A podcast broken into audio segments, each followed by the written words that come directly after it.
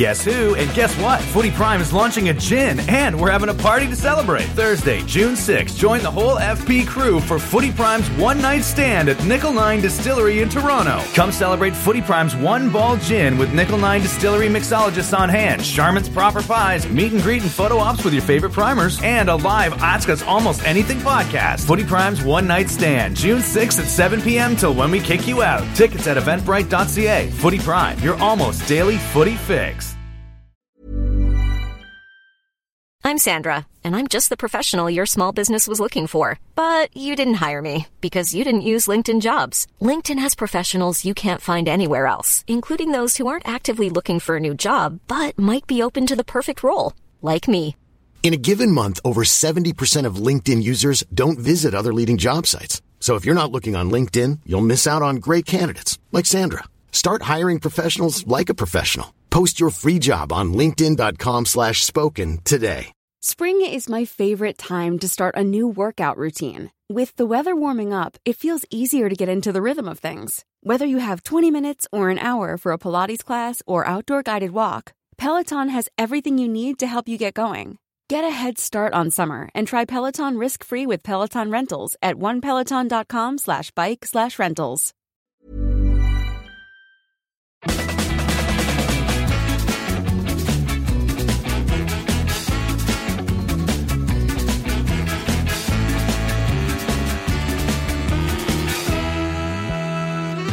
Footy Prime, the podcast. Welcome back. Sharman here, Wonger here, Forrest is here, Brennan's here. Uh, a bit later than usual, but we thought that we'd record on a Monday morning rather than uh, ruin our Super Bowl entertainment yesterday, um, which was actually relatively enjoyable. You know, I know we we make fun sometimes of the other type of football just to upset Wonger, but it was enjoyable. Good ending, good event, good occasion, full stadium, no masks. It felt almost normal, Craig, didn't it? Good halftime show. It was good. Mm, I really enjoyed that. That was uh, that was that was epic having that group together. Dr. Dre, Snoop looking good. you throwing out But- the crip signs? yeah, well, no, I wouldn't be doing that. Don't want to upset the East Coast. hey, I tell you what though, Snoop gets looks better and better the older he gets, doesn't he? He looks fantastic. He's like well into his fifties now. Yeah, he is. Dre as well. Look fantastic. What's their secret? They're all like, Weed, they're all around fifty. Yeah. What's his secret? He's loaded. well, that helps too, I suppose. Yeah. and he Yeah. smokes weed every day. How old's Eminem now? He's Uh, not good 50s. too. He's Yeah, what? I'm gonna, say he's 49, 50. Yeah, he's coming to 50. Absolutely. Yeah, He he did the knee. He did. He took a knee. Did you notice that? Yeah. Yeah. I'm Good sure for him. The NFL wasn't hoping for anything like that. You guys winning any money? Good money on this uh, year's game or not? Jimmy? You know, I didn't. I didn't have anything on it. No, didn't win anything. No, Wonger? No, not at all, eh? No, well. Listen. Drake did. Um, did he? Yeah, and then he had uh, uh, Beckham score uh, getting a touchdown at any time. Did he put more down four- on it than, than I did? I put four two million dollars down. bucks on on bets. Apparently, How much? one point four million crypto. Oh, well, he. oh, that was done in Okay, well, cryptocurrency. Wow. Hey, Craig, jump in and jump out again. Ah, freak it out. Drake Drake needs the money, so good for him. Um, also this weekend, you know, I think the, the game that probably overshadowed the Super Bowl significantly, Jimmy, wa- was the Club World Cup final. Chelsea beating Palmeiras thanks to an extra time penalty by by Havertz. Um, if a team wins the Club World Cup and nobody's watching, does it actually happen, Jimmy? well, yes, it actually does happen. That, that was a it was a great result for them to win that. you know, it's just another another trophy, another trophy in the cabinet. Grant Wahl made a good point. Uh, I saw on Twitter that what is it that we don't celebrate an actual world champion, but we're going to see a Super Bowl and these guys are going to be world champions, world champions, Yeah, MLE, so true. World Series. cha- You know what I mean? Like, And and when they handed the trophy out, they didn't give it to Roman Abramovich first. They gave it to the actual players, which is nice to see. Hey, here's a question for you: the Club World Cup, if it was held in Europe or in North America, do you think it would make a bigger difference where people would actually follow a little bit more? Mm, would they? Certainly for the occasion, they would. But I think they do. I think they have done that in Japan and the Middle East as well for the occasion. I think yeah. you're right, though. I think you're right. I, I, think part of it is just we, we know why FIFA's doing it, right? Because they want to make lots of money. Um, and when you put it in certain venues, that just becomes highlighted even more, magnified yeah. why it's there and not somewhere else. So it's a good point. It, it could be the case. What if it was played in the summertime, like a proper club tournament where, you know, you don't just get the, the European champion coming in the semi-final stage and you actually have, you know, a proper tournament. You get, you know, more than mm. just a handful of clubs and you do it properly outside a World Cup year or, or Euro year or a, you know, CONMEBOL year. You do it like a legitimate yeah, two team tournament. but how cool would it be though, right? See, I would watch that though, wouldn't you? There's not. Oh, it'd be fantastic. Yeah. But it's just, it's just, there just isn't enough days in the year. This competition is everywhere. And with the World, like you say, World Cup, like, what are you going to do on those years? You can't go yeah. in the summertime. So they try to squeeze it in during the season without uh, trying to disrupt too, too much of the regular season. And, and, uh, yeah, no, it's uh, it's good for them. I mean, interesting that Abramovich, uh, since he's been at Chelsea, he's won five Premier League titles, five FA Cups, three League Cups, two Champions Leagues, two Europa Leagues, and one Club World Cup. It's pretty decent. Cost him a few quid, but uh, yeah, you got there. Yeah. see the fans, see the, uh, the players celebrating, right? You know that they're, they're bouncing like they're supposed to. Do you think they they really care about that? I mean, you guys played. A trophy is a trophy, Jimmy, like you said there. Do you think they were genuinely happy, or were they just doing it for the cameras? No, they're happy. Look, as a footballer, you want to win as much as you can because at the end of the day, when your career is over, all you have really is those trophies that you've you've collected along the way, and that's why you play the game. You want to win. You want to win trophies. And some players will go through their whole career not not winning anything right? And there's there's a few that do, and and that's that's why you play the game to win as much as you can. So definitely, they would be happy winning that. Delighted. Delighted. I mean, they, they, they put a good show on. I mean, they were like doing your typical football celebration well. You know, I you generally gauge it by how high the bounce is. You know, and it was it was pretty high, so it seemed legitimate. So good for them. What do you make of the, the penalty decoy play with with As Azpilicueta pretending he was going to take the penalty, so that the Palmeiras players just swarmed him. Meanwhile, Havertz just walks in through the back door and puts the ball down. Oh, it's clever. I mean, you can't ever do it again now because people will figure it out. But you, you see every match, the penalties given, you know, teams have tactics to get in the head of the taker, right? And uh, I mean, Chelsea are renowned for it. They're great at doing it themselves. But Havertz had like a free ride right to that penalty spot to take it. it was very, very kind of strange, wasn't it? I mean, because they would need the, the the kicks beforehand. No, it wasn't. Yeah, but it wasn't a penalty shootout, though, right? It was just an extra time penalty. Oh, it was just the extra time. Okay, I didn't see that. Missed yeah, it. yeah. No, it was it was clever. Look, whoever's taking the penalty, and and all all players do it. You you're yelling at the penalty taker, or you're walking by and you, you're having a little word with him, more or less telling me stinks. He's going to miss. just trying to put him off a little bit, aren't you? So yeah. it, was, it was clever. It was clever because all those players probably were hammering him, and then all of a sudden he walks away, somebody else takes it, and you're just going, "What the hell's just happened there?" Jimmy, were you a, were you a, did you yap a lot while you were playing? Yes, I talked an awful lot. Probably. did, did, people appreciate that about you? Were you the? Uh, I think I annoyed people. I annoyed uh, people on the pitch because I, I wouldn't shut up. I've even talked to my own players during the game, the opposition and the referees. I was constantly just yeah. talking, Pain chirping. ass. You were the Chris Nilan of uh, of English football there for a while. I, I, was a I was a pain in the ass, but at least you always knew where I was on the pitch. I always kept everybody going. Did you get on with referees though? I mean, you said you, you hammered referees. I mean, did they did they mm. like you? Did you have a bit of banter back and forth with them? Yeah, I did. A, a funny time.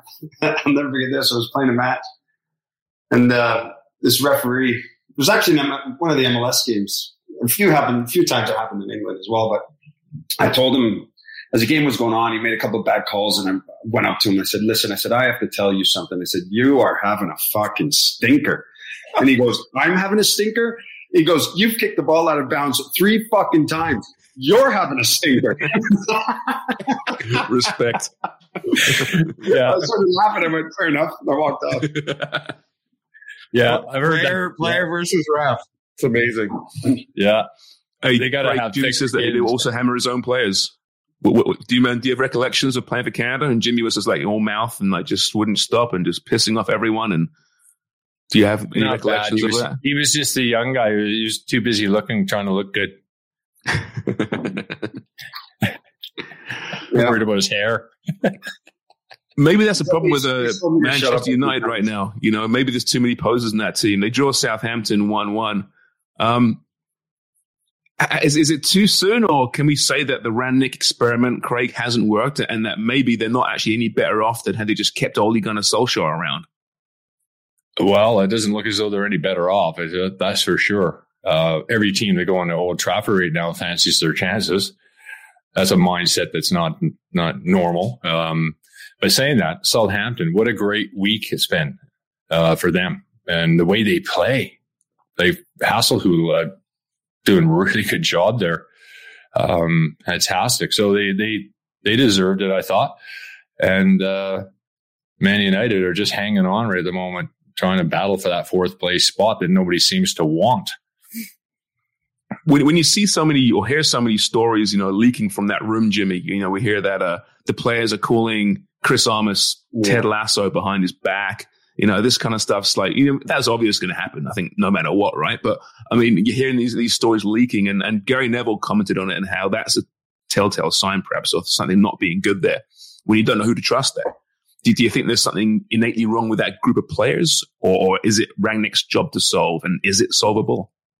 Well, he's got to figure out a way how to solve it. I mean, look, we, we talked about it last time as well. And once once the press start getting a hold of the stories coming from the players, you you know, and, and Neville's right. You know, you know something is very very bad deep within that organization. Um, and they've had a number of managers come in. Nobody seems to be able to get it right.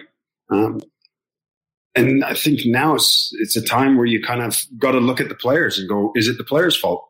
Because you've had some great managers come in um, and they can't seem to turn it around. And maybe now it's it's the players. You, you've got to move on and, and get some new players that are going to buy into into the into the club and the history of the organization and, and get it back to where where it needs to be. Because right now it just looks like a bunch of players that are just playing for themselves and not not for the club. Whereas I think Well, Man and you- always have players play for the club.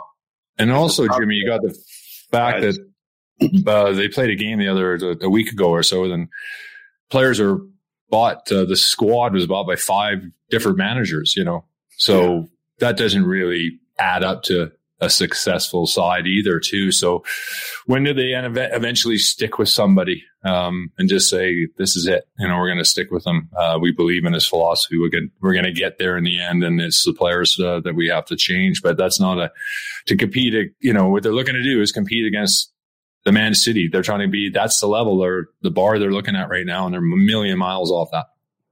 If you if you think about it, what manager in the world would you go after that could change the culture of Man United? Like if Pep Guardiola, Guardiola would come in and absolutely he would change it, right? And I think there's a handful of managers that would, but it's- it's got to be someone special that's going to come in and change Man United. And It seems it seems that the, name is being mentioned is always Mauricio Pochettino, um, and he's, he's very good, but he's having some difficulties at PSG settling in there, despite the fact that they think they're 16 points clear. You know they're Yeah. going to win trophies no matter what. But is he? Do you put Poch in the same level as a Pep or, or a Jurgen Klopp or you know even a Thomas Tuchel, a guy that's come in recently and despite their recent struggles has, has turned an entire club around? Do you put Poch in that same kind of level, Craig? Yeah, I do. Um, but at the end of the day, if he goes there or something like that, and you're stuck with the same group of players that seem to be doing the same thing, you're you're not really changing an awful lot. They they thought Moyes was the guy. Um, then it was Van Gaal, then Mourinho, and you know, if you're talking about some pretty quality coaches here, and they've all uh, struggled with this uh, with this side over the recent period of times. And obviously trying to get to the levels where Man United always expect to be is a different, uh, is a different thing altogether. Uh, finishing just fourth or third in Champions League isn't good enough for them. Yeah. Do you just gut it? Do you gut the team this summer, no matter who's coming in? If it's Poch, you tell them, listen, we're making changes. We're moving players out. You know, you have a clean slate here. Do you just rebuild? Well, ideally, yeah. That, but then you, you're looking at okay, we, we've got to offload some. Uh, what are we going to get for these players? You know, who's available?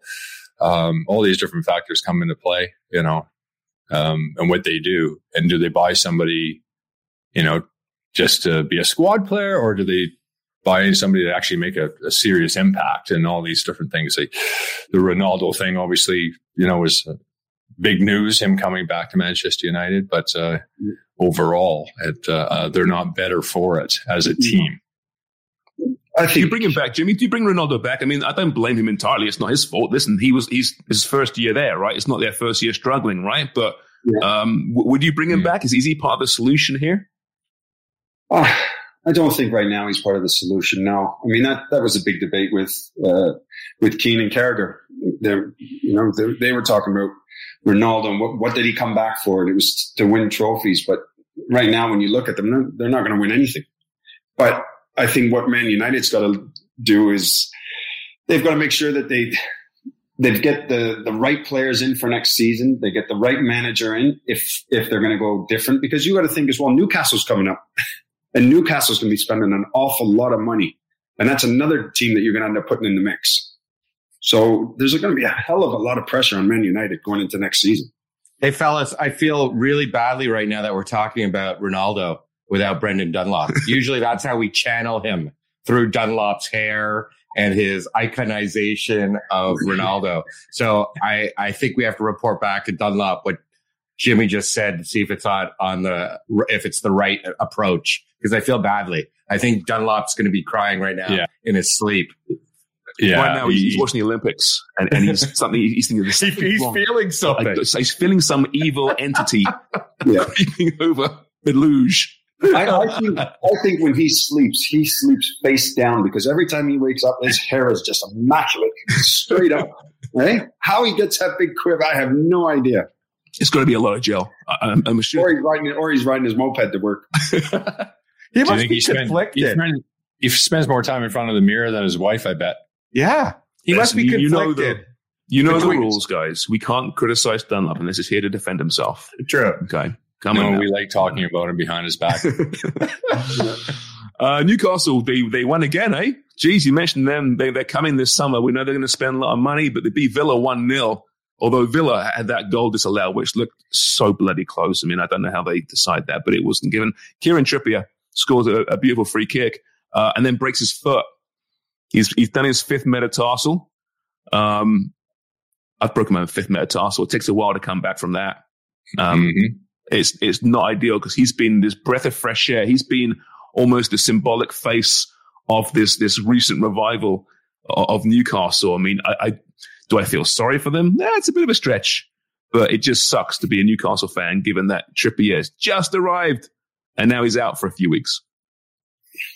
Yeah, he'll be out for a few weeks. All right, uh, that was a decent performance. I was I was actually surprised with Villa. I didn't think Villa played very well uh, after you know the football that they had played recently. I, but you're right about that uh, that VAR call.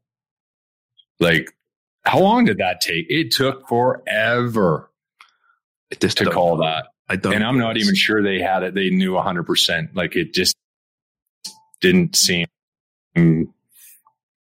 it seems we, too that they they overturn it. Like, well, we said before, Craig. Right? We said if it's it, the whole you know term that's often lost here is clear and obvious. Right? If it takes that long, then surely it's not clear and obvious. And well, offside, we, with the lines and technology they use, it should be clear and obvious, right? But if, well, if you've got to study it, and, and, clear and obvious on offside isn't doesn't really come into play. Um, but I think it should when it's that tight. Yeah, when it's that tight, right? Absolutely. Yeah. It was yeah. a strange one. Um, but then we're seeing in other games, you know, the, the linesmen, Jimmy, they take so long to put the flag up on offsides because they can kind of fall back on, on VAR. Which goal was it this weekend? Oh, in the United game it was. it was it was ruled off in the end. Um, uh, the Pogba goal, Pogba scored. Uh, Ronaldo set him up, and Ronaldo was I think it's Ronaldo. He, he was absolutely miles offside. It wasn't yeah. close. The flag stayed down till Pogba scores. I mean, they've got it wrong, haven't they? I mean, as, as a guy that you just missed the VAR era, very grateful for that, Jimmy. But uh, I mean, it, they've got to sort this thing out because that that in particular, the late flags, is doing my head in. Yeah, you've seen it a lot, um, but I think it's just it helps out the linesman big time making a decision because if he's not sure, he knows he's covered, right? So it's it's that 50-50. Oh, is he offside? I'm not sure. Hold on here. Flag goes up. Let's have a look at it to make sure that we're accurate. So it helps him out in that decision. Whereas before, if it's a gamble, it's oh fuck, do I, do I leave my do I leave it down? Do I put it up? So it does help out the, the, the officials big time. Just having reassurance that, you know, we can go back and look at this to make sure that we made the right call. I think the assistants are, uh, you know, they have to be aware more so than ever before. And they, to admit, for the most part, they're, they're very, very good, the assistants. And if it's close, they absolutely leave their flags down on purpose. Or there's some that are just late offside uh, that that uh, should they should put the flag up because it's so obvious. But any of the close ones, tight ones, you're even seeing referees wave off penalties because they're like, "That well, VAR's going to check it out." So. I think Ian Darke was, was doing that game, and he mentioned, you know, what if you know Pogba got injured in that play, for example, and it exactly. was late in the offside. I mean, you got to think about exactly. the players' welfare here as well. You know, why open that can of worms? Yeah, but I think sometimes too they they leave the flag down before they put it up because it, it, depends on the play and, and how much congestion's around. Even the, the player's offside, there might be a third man coming in, a 3rd mm-hmm. man run breaking the line, and that player leaves it. So they they've got to wait for that play to to evolve and finish before that flag goes up, right? Just in case something else happens. Because if they put the flag up too early and the ref blows a whistle, and the third man's coming in, well, you've just killed the play. Yeah, yeah, it's a good point. A lot of the time, there's a delay because they're probably seeing something happening and waiting for that player to make his run. When did football get so complicated? When they brought in the offside rule. Should we do away with the offside rule? To hell with it. Just punt it up the field. Let Mo Salah score well, 76 goals a year. Of, tried all sorts yeah. of different things. We, we were at the Under 17 World Cup. Do you remember this one, Craig? We were talking about it. I was at the Under 17 World Cup in Japan, right, with Canada. And it was the first time that they ever brought in the kick-ins rather than throw-ins. Hmm. You've never seen such a shit show in your life. If you were down one nil, every throw-in, that ball was getting kicked into the box. Flick-ons everywhere. It was a mess. It was like watching the old Wimbledon games. That Just is yeah. crazy. into that box. Put That's the center right. backs in. We're down one nil. Oh, it was. That's right. They got rid of they, that real quick. Yeah, they did, and they tried a lot of that stuff at youth tournaments, you know, to see how they would work out, and even like you know, in the states, uh, college football tried unlimited substitutes, you know, and then it was like, uh, okay, well, that didn't turn out right because they would bring in the basketball player for set pieces. So every time there was a set piece, you know, it'd be like, okay, you five off, bring on the basketball lads, right? Set yeah. piece goes out of play. Now more substitutes, you're all, and it just like, that didn't work either. Like, it, no. You know, again, overcomplication of the sport, right? It's a pretty simple sport. It's one of the simplest sports, maybe the most simple sport, right? Don't make too much of it. But is there a rule that you would change right now to improve the game? Is there a rule, Craig, that, that you would change? And Jim, you jump in after Craig. Oh boy, put me on the spot. I would have to think about that. A rule change. We can address that maybe on Wednesday's podcast and yeah. get back to it. Unless something jumps out to you, Jimmy, anything? Uh, that's Apart from, of course, the no offsides. I'll have to think about that. We have to think about what I do. I do like the rule change where they're you know inside the box, the the goal kicks being able to play inside the box and keep possession. I think it's created a completely different game. Uh, as well as I think people forget too. I mean, we think back to our day, or certainly mine, and the pitches being so poor, some of them, you know, playing that way is it wasn't really an option. Like your your manager's like, you know, it's just too bumpy. It's too unpredictable. The surface, you're going to end up coughing it up in the wrong area. So it created this. Make sure you play in their third. And then they go, make sure you're playing your third. And then the guys in midfield are just watching it and they stretch the ball off at the end of the game. Yeah. well, as it stands, Newcastle now are uh, four points clear of the drop zone. So um, let's not say they're they're safe just yet. Far from it, especially with, with Trippier going out. But uh, Norwich on 17, Watford on 15. Watford, obviously, the the Roy Hodgson bump hasn't happened just yet, but it's pretty early. still waiting for it. And Burnley's yeah. still down on 14 points, uh, but they have got games in hand. But the more you watch Burnley, and even yesterday against Liverpool, they had their chances in, in that first half, but they just lack that that that quality. And I do, if I'm going to bet right now, yeah. I'm saying this is the year they're going down. Uh, I'd have to agree with you on that. I, I think that, uh, yeah, Burnley, they, are having a hard time. Um, I think I had something here on them as far as their record, but, um, Sean Dyche, we know how great a job he's done with that team, keeping him in the Premier League as long as he has, but, uh, they've got themselves into a position where I, I feeling the same as you. I think this might be the year they go down, sadly. I mean, it's a sad situation for them as a, as a club too, right? Uh, getting yeah. back up. Very, very small town, Burnley. So it's a, it's a difficult one for them, but the, we'll see. Yeah. I think with, with Dyche and Woney, they've, they've done a hell of a job with what they've, what they got. They, they can't compete with the, with the bigger clubs. They can't spend the money, but they do find ways to win. Um, and I think this is going to be a year where, yeah, I agree. I think they will. I think they'll they'll drop down. Um, but I think there'll be a club that will come straight back up because Dyche knows how to get out of that championship. Um, and normally he knows how to keep in that Premier League, but they're, they're just missing a few players this season. It's like what we said before. The Premier League's just getting better and better and better all the time. And all these clubs are spending money now, getting, getting some of the best players in the world now coming to, into this league even more more so. And it's finding it even more difficult. It's it's Burnley can't go out and spend you know fifty million on a player. They just can't.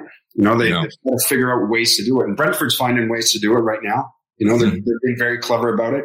And I think Burnley's going to have to follow suit. I th- I think that the you know the distribution of money um, in the Premier League is a is a massive thing um, from top to bottom. It's not uh, it's not as significant as you see in other leagues. Um, the German league, for instance, lots of talk about playoffs coming into the Bundesliga because of the dominance. I mean, I think Bayern Munich are headed for their 10th straight title. I don't think there has been a title race, like a true title race since probably 2011, 2012 in that league. So what do they do about it? I mean, the structure of the league, I like the 50 plus one, um, but it also stops foreign investment. So they've got to think about the league. They're competing against the oil states of PSG and then, and, and the uh, Man Cities and Newcastle's and all the capitalists, the American money coming in, uh, oligarchs money in the Premier League. Uh, what do the Bundesliga do? Um, I think it's a distribution thing. I don't think it's a format for me. The format's never been a problem. It's just the distribution of money and the, and Bayern flex their muscles all the time and crucify everybody else. It's its gift and it's its curse at the same time, though, right? Because I like the, the, structure as well. It's great. I mean, you want to support a club in Germany, you really feel part of that club because you can actually yeah. own a chunk of that club, right? It, it's incredible. Although Bayern lost to Bochum this weekend 4 2 a promotion club. First time lost to a promotion club since, I know, well, I think 2005 or something, and, and four goals against in the first half, the first time since the mid 70s. Yeah. I mean, maybe there is some life in the old lady yet, you know, the Bundesliga. But the fact that Bayern Munich are even talking about, okay, we'll, we'll discuss a playoff system. Oliver Kahn said, yeah, yeah, I, I see, I see the benefits of it.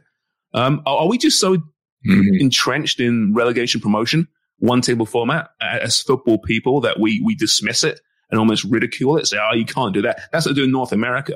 This is not true. Other, other European leagues do it. South America, similar as well. Clausuras, aperturas is all very different.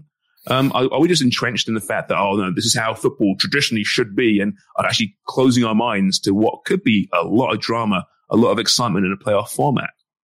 Yes. Uh, I think we, we are a little bit the traditional side of things. That's when you say, "Hey, it's a it's a, it's a trophy because it's it's see total season the whole season, you're gonna you're gonna be the champions.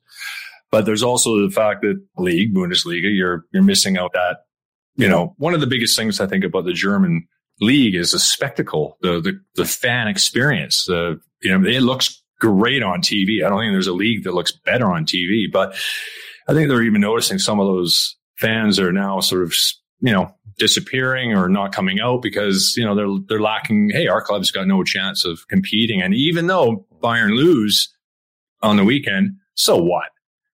They're seven points yeah. clear. Like it's not like it's not really a, it's a big deal for Bochum, but I think back in the day, I think there was a game when, or years ago, maybe the Seas were up four nothing and lost five four. I think it was actually Bundesliga match of the century or something but it wasn't to be on the weekend. But um, yeah, that it's good for uh, good for Alphonso. yeah, yeah. By the way, good news regarding him. Uh, the club said this weekend that he, he's making great progress.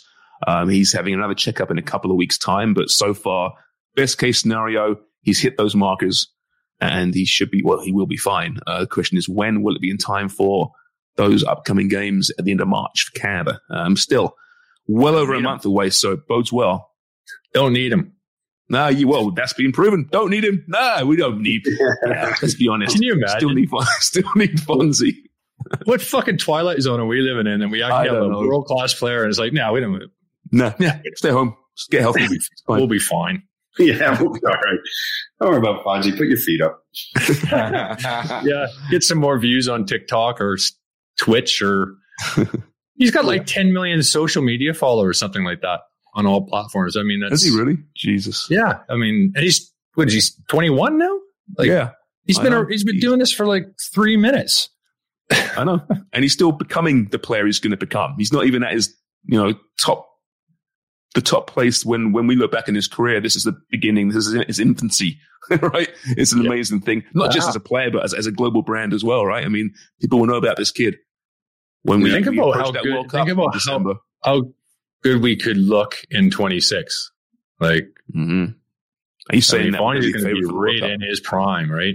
David yeah. Prime. We got, I mean, there's a stack of young players in that Canadian team that are going to be around. Uh, there's kids we don't even know about yet who are going to be part of that picture. Yeah. They know about it, right? Yeah. John Tobin knows about it, but everybody wants to play for Canada. I've got a call from, uh, uh, well, it's Paul Peschisolido saying that there's, hey, uh, there's a 17 year old lad at Bristol City, Jimmy's old club, um, center back. We're going to need one of those. Although he's 17, uh, but very highly rated. So they're all reaching out and uh, the CSA are uh, are finding out about these players uh, if they haven't already known about them beforehand. I just love the, the, how the energy in this podcast lifts when we start talking about Canada now, as opposed to sinking down to the depths as it used to for so many years. It's, it's so refreshing. It's great. I love it. Um, ripping through some other games here. Everton smashed Leeds 3 0. Um, Frank Lampard happy about that.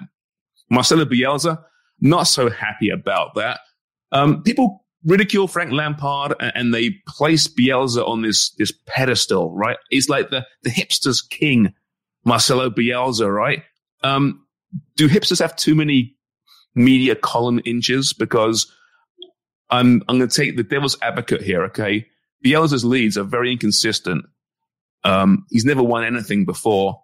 Is he being elevated a little bit too much at the expense of some other guys who are just all automatically you know, denigrated like the Lampards of the world. You know, oh, you're just useless. You're, oh, this guy, this guy's the king. You should base your entire career on, on Marcelo Bielsa. Is it too much or is he actually a genius? Well, I don't know if he's a genius, but I love the way he plays because he's in, he plays the game like he's in the entertainment business. So I like that side of things. Does he win things? No. But he's also spent the longest, I think it was his 160 game in charge. So he doesn't usually last that long uh, at clubs. There's also a stack of injuries they're dealing with. The injury list is long. Um, so there's that. But one thing about that game, you know, and Frank Lampard being the manager and they were chanting his name at the end of the game and he was clapping and the ownership was happy and the fans and it, it just, it was Goodison was a great place to be. It just seemed like it was back. I don't know if this is going to be back or is this a short term thing, but man, that was hopping. Goodison was absolutely hopping. So good for them, good for Frank, and hopefully uh, he can do a good job there because I think he's uh, he's suited for management. I really do. Um, but you know, at the end of the day, results are everything, and if he can hang in there, he'll uh, he'll he'll do just fine. But the pressure is obviously on. And Jimmy, I mean, he's learned, right? Derby County, right? Obviously, yeah. jump to Chelsea maybe a bit too soon. I mean, it's, I think it's pretty cruel and unfair when people criticize Frank Lampard because he's still beginning his, his managerial journey, right? And he's, he's not an out and out rookie either. No, he's not. But I, I, I, do think he took the, the Chelsea job a little bit too early. Um, I think he should have held on a little bit more to where he was, uh, and build, get the experience that you need as a manager right? Because I think, you know, we, Craig and I, we talked about it the other day. Like even with David Moyes, David Moyes was in a great situation at Everton. Really was. And you kind of look and say, well, would he still be at Everton now if he stayed? Because he had that club running perfectly, right? They had good success. They had everything in place, everything in order. And then he wanted to jump to Man United to take over Ferguson. And then he goes there and he's out of a job within a, what, a year, not even. Mm-hmm. And then he's struggling a little bit to get back into it. But yeah. with sometimes as a manager, you, you when things are going well, you've got to stay where you are. And even though you, you keep thinking, oh, I want that big job and I want to go to the big club. When you take that job, you have to be 100% ready. And obviously, Frank, you know, is loving his passion at Chelsea. He ends up going there, doesn't work out for him. Um, and fortunate for him, he's, he's, he's got a job at Everton. So hopefully things go well for him and he can, and he can hold on and stay there as long as he can. Because what's the shelf life now? 18 months, 19 months as a manager? Is that what it is? Yeah, it's very short, it's, isn't it's it? Very yeah, short. Less two years. So but, but, I think as managers, once you get into that, that job and things are going well, stay, stay as long as you can. But then there's a Bielsa who you mentioned, Craig, doesn't stay places very long, but he's also always avoided that big job um, in most cases as well, right? Big clubs like the Real Madrid have come in for Bielsa before, and he goes, no, this is not my cup of tea. This is not what I do. Which again makes him that kind of unicorn in world football management, where a, a Lampard or a Moyes are allured in by the big name and the big club, and I understand why most guys would be. Bielsa isn't, and uh, he plays beautiful football, but all overall unsuccessful, beautiful football. Mm-hmm. So what's yeah? How great is he? Yeah, it's an interesting case, isn't it? Like he's yeah, he sort of avoided that. He like he likes the the projects, uh, you know, and yeah. doing and and Leeds was perfect for that, you know, bringing them up, um, and uh, and the success he has with them, the fans still seem to really like him, and uh, and he's enjoying his time there. At the end of the day, Leeds are a massive club, and uh, I think at the moment he's he was the right guy for for the job and and still remains so. And I think they're going to be okay. But I think this injury problem the Leeds have is also causing issues for them, and scoring goals and whatnot has been a problem for them a bit. I, I agree with you, and I think if you think about Leeds, they are a massive club, but that's a role for him where he would have longevity simply because of the fact the expectations for Leeds United is just to stay in the Premier League right? Yeah. They're not going to get into Europe. They're not going to win the league. It's just to stay. So he's got a number of years there. Every year, you just hold on, do a good job, keep Leeds in the Premier League. You're fine because they're not going to compete with the big boys. No. And, and, when they and when they tried to back in the day under was it David O'Leary? Yeah. Um, spending big money, brought in Rio Ferdinand. And, you know, they had some massive players there you know, but their whole business model was structured on them making the Champions League. And then when they didn't, all of a sudden, oh, the financial situation came out and they're not in very good shape at all. And it was the beginning of the end for them uh, for an awful long time. Well, that's why Cantona ended up going to Man U because they had to get him off the books, didn't they? He was having yeah. problems and he was costing too much. And yeah, and Rio as well eventually. Yeah, Rio. Well, you think back then they, you know, they had uh, at Smith, the Cure, uh, Duca. Yeah. Lee Bowyer. Great, great team that was. Radebe. Yeah. Unbelievable. The team that they had back then. Holy how they yeah. how they slipped out of those top four spots, which just you know in the end was their down downward spiral. I, I yeah. don't know because they were a solid team, so much fun to watch. They really were. bad yeah. bad contracts killed them, right? Hey, Jimmy, quickly, I mean, we haven't discussed this about you. Now, you right now you're taking some time off from, from coaching. Are you long term looking to get back into coaching at some capacity? Yes, of course, of course. And it's all timing. It's all timing, right? You've you've got to wait for the right opportunity to come along. Um, there's a couple of prisons around that are looking for coaches. See, I've got experience there. That's on the resume. I know. Right. well, as long as you're, as long as you're unemployed, you're welcome here. It is it is difficult, James, because you know when when you look at managers um, that that are out of a job, when they get back into it and they take a team, they end up taking a team that's really not successful. And very rarely do you end up getting a team where a manager might retire and they've won six championships and they've got loads of money and they've got the best players and you're going. Well, if, if, if, they do, it's just not always easy either. Look at look at United. yeah, right? But those those jobs don't really come along often. You majority of the time, you're getting a team that absolutely stinks. They're rock bottom, haven't won games. They're lower than a snake's belly, and you've got to go in there and you've got to be the guy that's going to change everything. You know, so it's always a challenge when you take over a, a job and you've got to make sure that you're getting the, the, the right team and you you've got to look at every aspect of it and think, okay, can I turn this around or am I going to kill myself trying to get in there and, and I'm going to be out of a job in six months?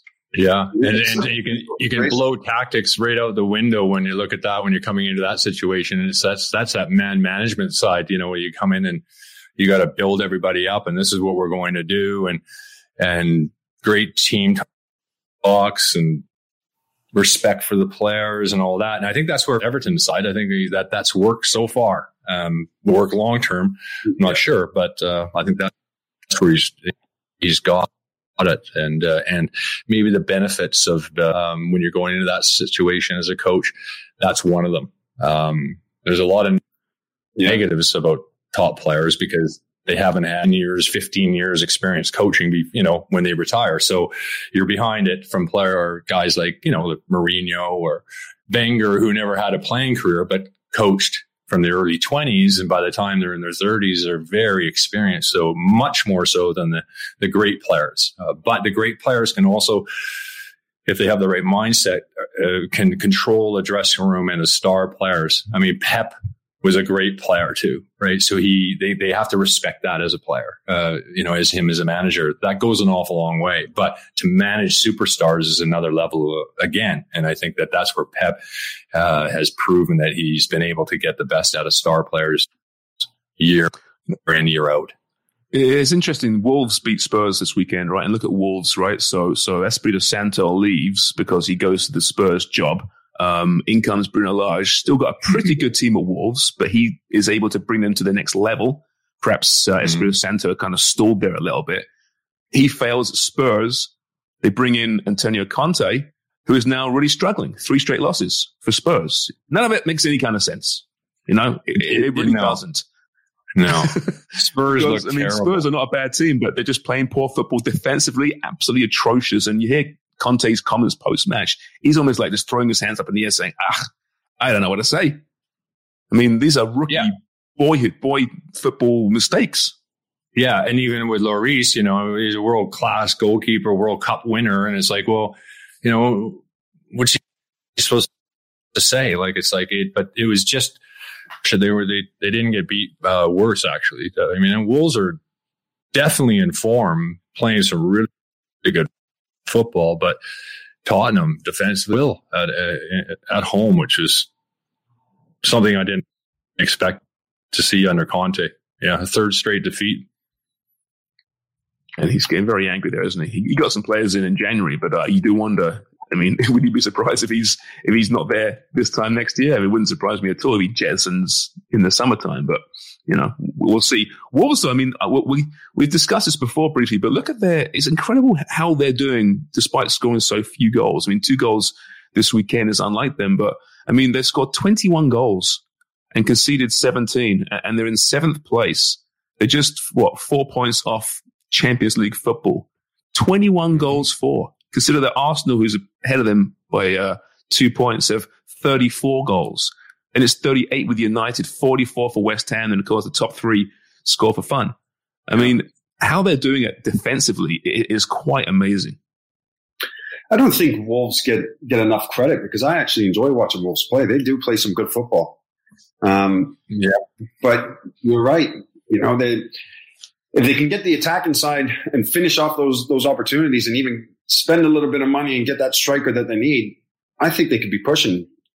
You know, to get into that European spot. I mean, Raul, I mean, Raul is it, Raul is good. I, I, they they they definitely need a little bit of depth there. Um, they do. who doesn't need depth in the striker department? Everybody wants depth. yeah, especially well, in the bottom half well. of the Premier League.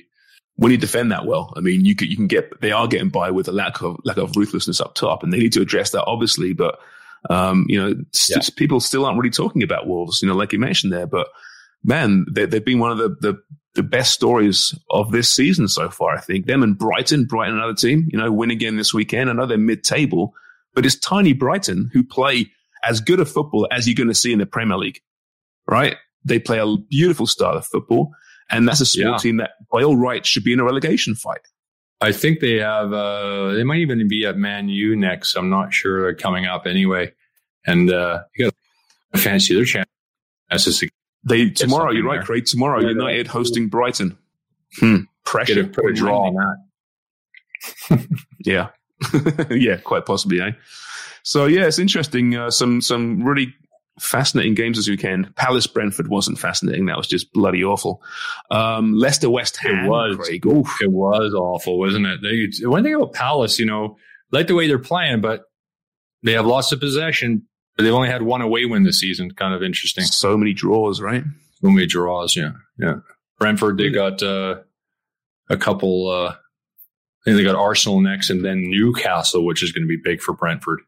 Yeah, no kidding. Look at the draws. Who's got the most draws this season? It's got to be Palace, right? Or is it Brentford? Where are we? Draws. Uh, uh, Brighton, sorry. They're the draw masters. Sorry, Brighton. I'm getting confused here. 12 draws, Brighton. 12. Yeah. well, Burnley, Burnley and Palace are on 11. Yep. Southampton is too. Where's, um, so Wolves, uh, sorry, we're talking here. We're talking about, uh, oh, Palace. Yeah, yeah, yeah, right. Palace 11. Man, look at that. It's crazy. Wow. My wife just screamed in the background. What is going on there? Anyway, um, fellas, we're out of time. Quick question though. Yeah. For my last, uh, my Wonger's ignorant question of the week.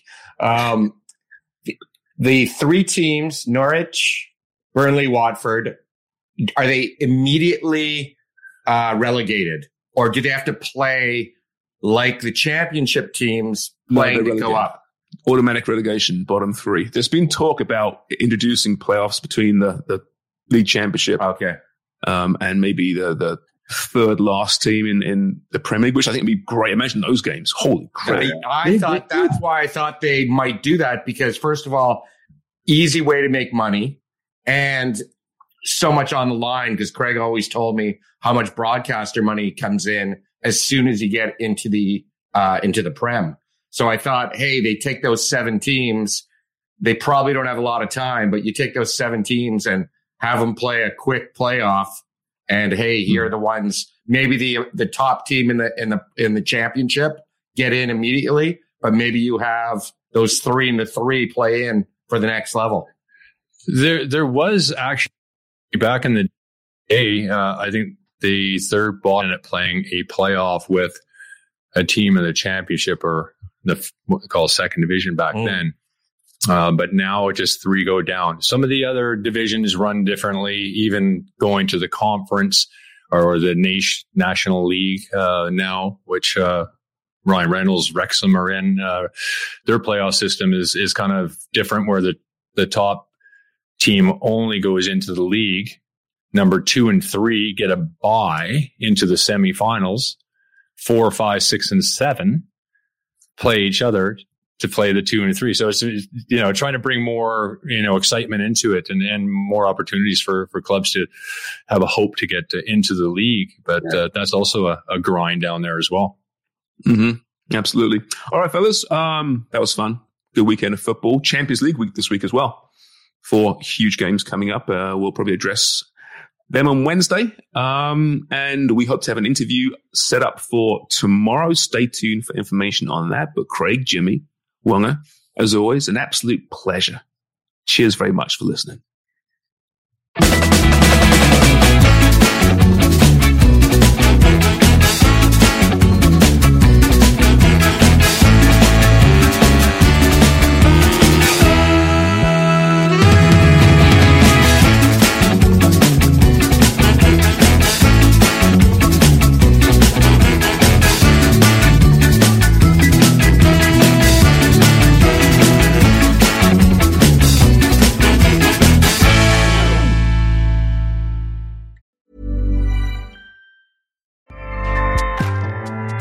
ACAST powers the world's best podcasts. Here's a show that we recommend. The Real Housewives is a guilty pleasure for most, but if you're looking to not feel guilty about that pleasure, tune in to Everything Iconic with me, Danny Pellegrino, where I break down all the messy moments and behind the scenes antics of Bravo's popular franchise. And on Everything Iconic, I also interview celebrity guests like Kelly Ripa, Keke Palmer, Drew Barrymore, Cameron Diaz, and more about their guilty pleasures, their past work, and so much more. So if you're pop culture obsessed and find yourself watching way too much reality TV like me, tune in to Everything Iconic with Danny Pellegrino wherever you listen to podcasts.